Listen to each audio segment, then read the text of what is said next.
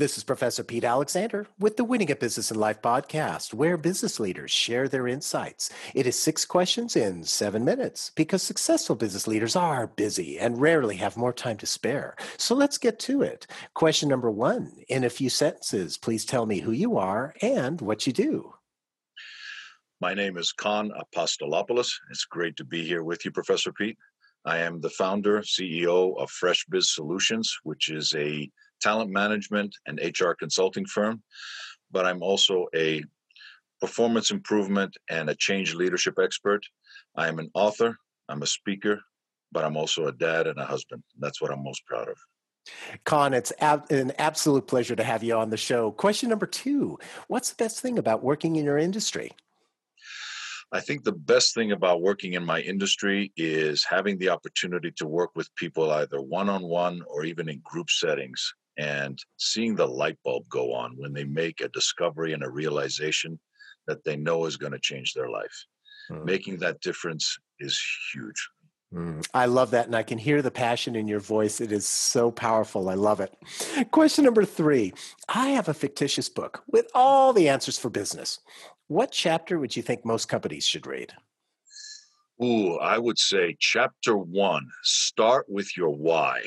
If you don't know the purpose of why you're doing something, nothing else really matters from that. You mm. need to really discover what is your why? Why are you doing what you do?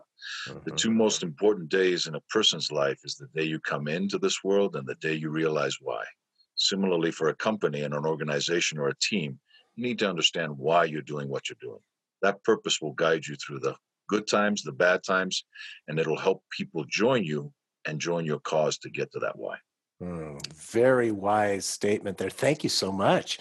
Question number four Other than the generic work harder, have a great attitude, and care for customers, what advice or insight would you give to other business leaders? I would say in the times that we're dealing with right now, um, and I've written about this in a, in, in a book that I co authored with a very dear friend of mine called Seven Keys to Navigating a Crisis. But it's all about embracing a growth mindset for leaders right now, it's increasingly important to be able to embrace that growth mindset, to learn, unlearn, and then relearn, and embrace what we call the leadership paradox. And that's an important piece for any leader right now, whether it's an entrepreneur, a solopreneur, a business owner, a senior leader in a corporation. Mm-hmm. And so, do you want to give a little bit more detail on what that leadership paradox is?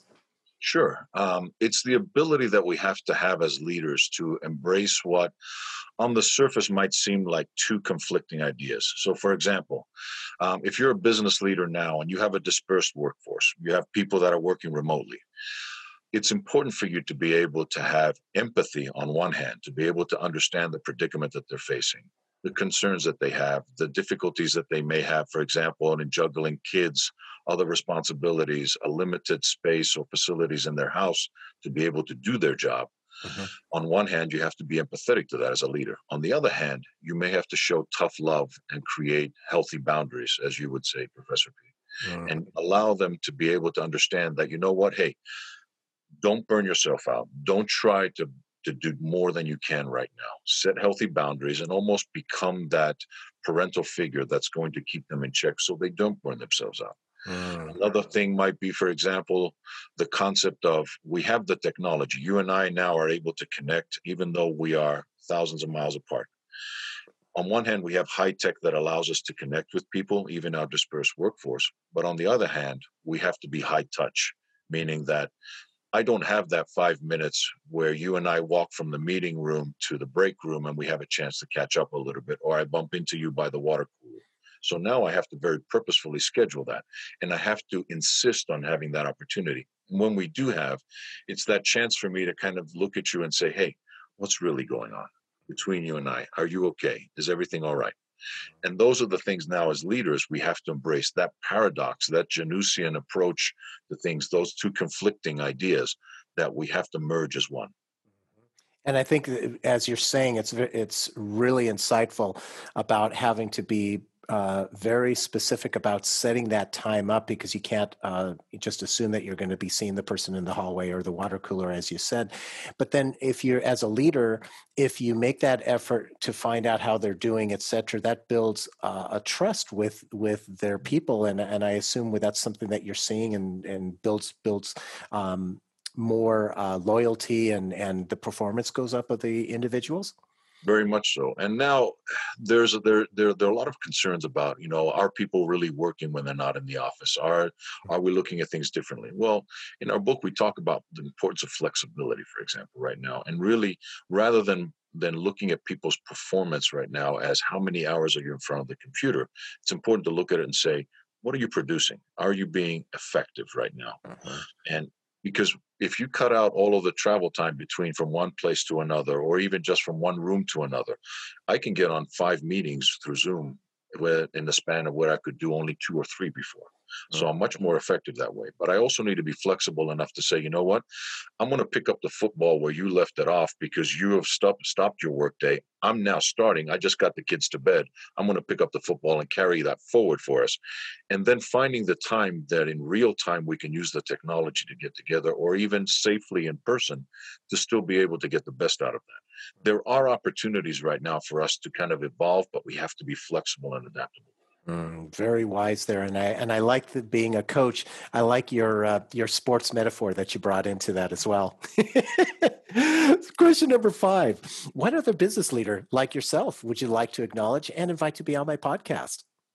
Ooh, the first one that comes to mind is, like I said, my dear friend and writing partner, my co-author of the Seven Keys to Navigating a Crisis, Dr. Ilya Gregoris. He is full of wisdom, full of full of a lot of wonderful ideas. He's also known as the happiness doctor. So I think mm. that will brighten a lot of people's days just to listen to him. Love it. Thank you for that referral. I'll reach out to him. And question number six please tell me about your first job. Oh, wow. Ah, my first job. Um, my first job, I was sent off to be an apprentice to an uncle of mine who was a commercial painter. So I found myself working at a very young age, probably 12 or 13, uh, in construction. Um, don't tell anybody about the uh, lack of child labor laws in certain countries, so we won't talk about that. But I found myself learning the valuable lesson of hard work, mm-hmm. of really being able to provide that honest hard work and the concept of really having to take a shower after work rather than before it at this point but that also taught me the value of how I can help others to improve the quality of their life, to get the most out of it, and truly the value that ideas can bring and uh, give me an opportunity to take care of my family and create a career this way. Mm, great story. I love it. Thank you for sharing that. And Con, thank you so much for being on the show. How can people find you? The easiest way is either to look me up on LinkedIn under Coach Kon with a K, and I spell that with a K on purpose because it's hard to get people to trust you when you spell it with a C.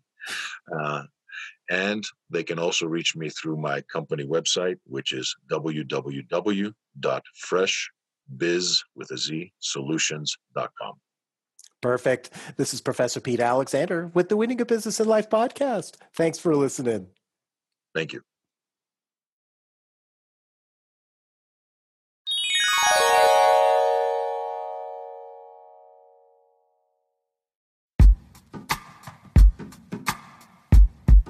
The Jim Stroud podcast explores the discoveries and trends forming the future of our lives.